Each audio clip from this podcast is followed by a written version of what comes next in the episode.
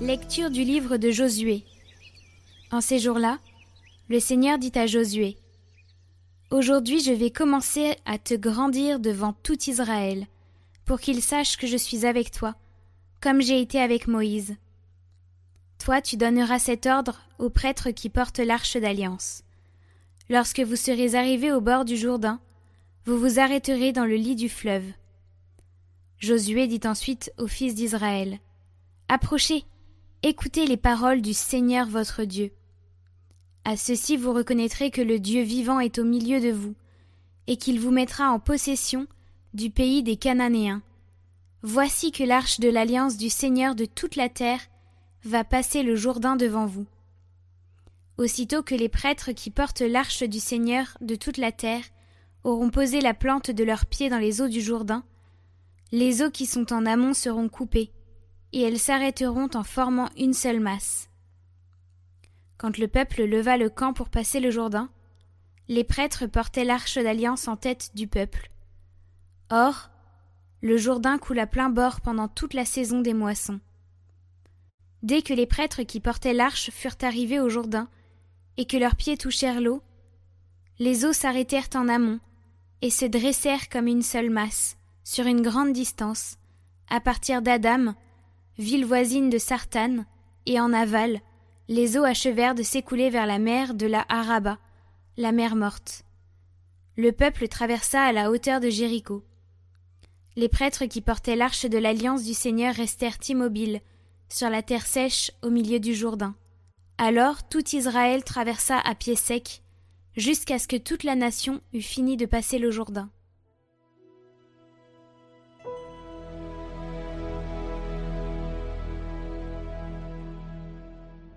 Alléluia. Quand Israël sortit d'Égypte et Jacob de chez un peuple étranger, Judas fut pour Dieu un sanctuaire. Israël devint son domaine. La mer voit et s'enfuit. Le Jourdain retourne en arrière. Comme des béliers, bondissent les montagnes, et les collines comme des agneaux. Qu'as-tu, mer à t'enfuir, Jourdain à retourner en arrière, montagne pourquoi bondir comme des béliers, collines comme des agneaux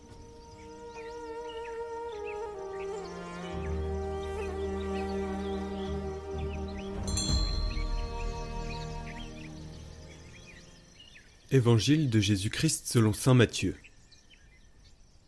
En ce temps-là, Pierre s'approcha de Jésus pour lui demander Seigneur, lorsque mon frère commettra des fautes contre moi, Combien de fois dois-je lui pardonner? Jusqu'à sept fois? Jésus lui répondit Je ne te dis pas jusqu'à sept fois, mais jusqu'à soixante-dix fois sept fois. Ainsi, le royaume des cieux est comparable à un roi qui voulut régler ses comptes avec ses serviteurs. Il commençait quand on lui amena quelqu'un qui lui devait dix mille talents, c'est-à-dire soixante millions de pièces d'argent. Comme cet homme n'avait pas de quoi rembourser, le maître ordonna de le vendre, avec sa femme, ses enfants et tous ses biens, en remboursement de sa dette. Alors, tombant à ses pieds, le serviteur demeurait prosterné et disait Prends patience envers moi, et je te rembourserai tout. Saisi de compassion, le maître de ce serviteur le laissa partir et lui remit sa dette. Mais en sortant, ce serviteur trouva un de ses compagnons qui lui devait cent pièces d'argent. Il se jeta sur lui pour l'étrangler en disant Rembourse ta dette. Alors, tombant à ses pieds, son compagnon le suppliait Prends patience envers moi, et je te rembourserai. Mais l'autre refusa et le fit jeter en prison, jusqu'à ce qu'il ait remboursé tout ce qu'il devait. Ses compagnons, voyant cela, furent profondément attristés et allèrent raconter à leur maître tout ce qui s'était passé. Alors celui-ci le fit appeler et lui dit Serviteur mauvais, je t'avais remis toute cette dette parce que tu m'avais supplié. Ne devais-tu pas, à ton tour, avoir pitié de ton compagnon comme moi-même j'ai eu pitié de toi? Dans sa colère, son maître le livra au bourreau jusqu'à ce qu'il eût remboursé tout ce qu'il devait. C'est ainsi que mon Père du ciel vous traitera, si chacun de vous ne pardonne pas à son frère du fond du cœur. Lorsque Jésus eut terminé ce discours, il s'éloigna de la Galilée et se rendit dans le territoire de la Judée, au-delà du Jourdain.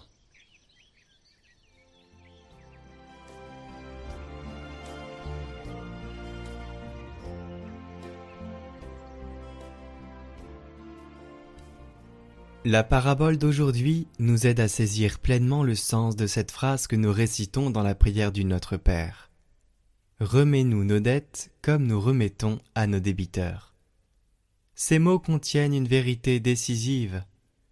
Nous ne pouvons pas prétendre au pardon de Dieu pour nous si à notre tour nous n'accordons pas le pardon à notre prochain. C'est une condition. Pense à la fin, au pardon de Dieu et cesse de haïr.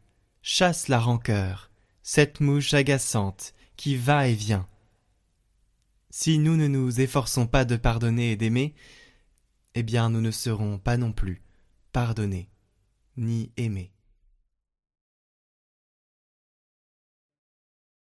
Retrouvez le chant du jour en lien en haut à droite et en description.